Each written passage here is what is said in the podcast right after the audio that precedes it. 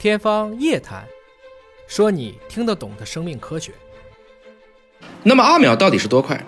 我们说的一刹那，它是多少阿秒呢？我们可以这样类比啊，一阿秒之于一秒，相当于一秒之于目前宇宙的年龄。光在真空当中，一秒可以走将近三十万千米，而一阿秒只能走零点三纳米，你就可以知道这是一个多么快的时间单位了。古印度佛教所记载的一刹那。相当于现在的零点零一三秒，也就是十三毫秒。而经典的佛教典籍《人王经》当中提到，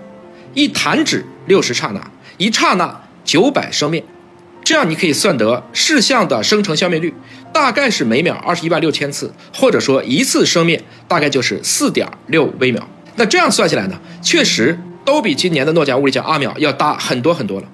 故很多的佛教界人士认为啊，《人王经》说法是佛祖释迦牟尼的方便说，而不是真实说。我们一起先来熟悉一下关于计量的常用的数量级，比如说秒或者是米，它们如果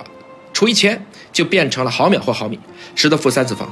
以此类推，微秒和微米就是十的负六次方，纳秒和纳米十的负九次方，皮秒和皮米就是十的负十二次方。再往下就是飞秒。也许大家没听过。皮秒，但是我想可能都听过飞秒吧。比如说啊，这几十年大热的做近视眼手术的这个飞秒激光，用的就是这个单位。飞秒是在二十世纪八十年代初出现的，是十的负十五次方秒，而阿秒则是十的负十八次方秒。在这个超短脉冲激光技术出现之前，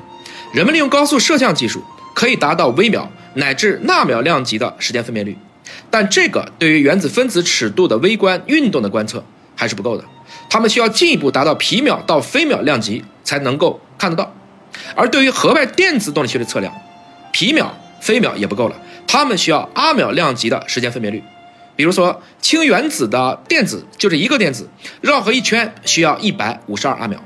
而目前人类实验的最短的激光脉冲大概就是几十阿秒，但是这已经意味着我们可以看到。或者说检测到这些电子的运动了。简单来讲，阿秒光脉冲呢，就是一种发光持续时间极短的光脉冲。这种超快超短的光脉冲有助于提高人们观察微观粒子高速运动的时间分辨率，如同新型的高速相机，能让人们得以记录高速的子弹等肉眼难以企及的快速时间。超快光脉冲的出现，使得可以把化学反应真的拍成电影了。并对它的整个过程进行研究，成为可能。早在上个世纪八十年代末，加州理工大学的泽维尔教授便利用了飞秒激光技术，拍到了一百万亿分之一秒瞬间处于化学反应当中原子的化学键断裂和形成以及单个原子的运动过程，并因此拿到了一九九九年的诺贝尔化学奖。如今有了阿秒光脉冲的加持，我相信我们就可以更加深入地观测物理化学反应当中电子的运动，甚至开始对其进行控制。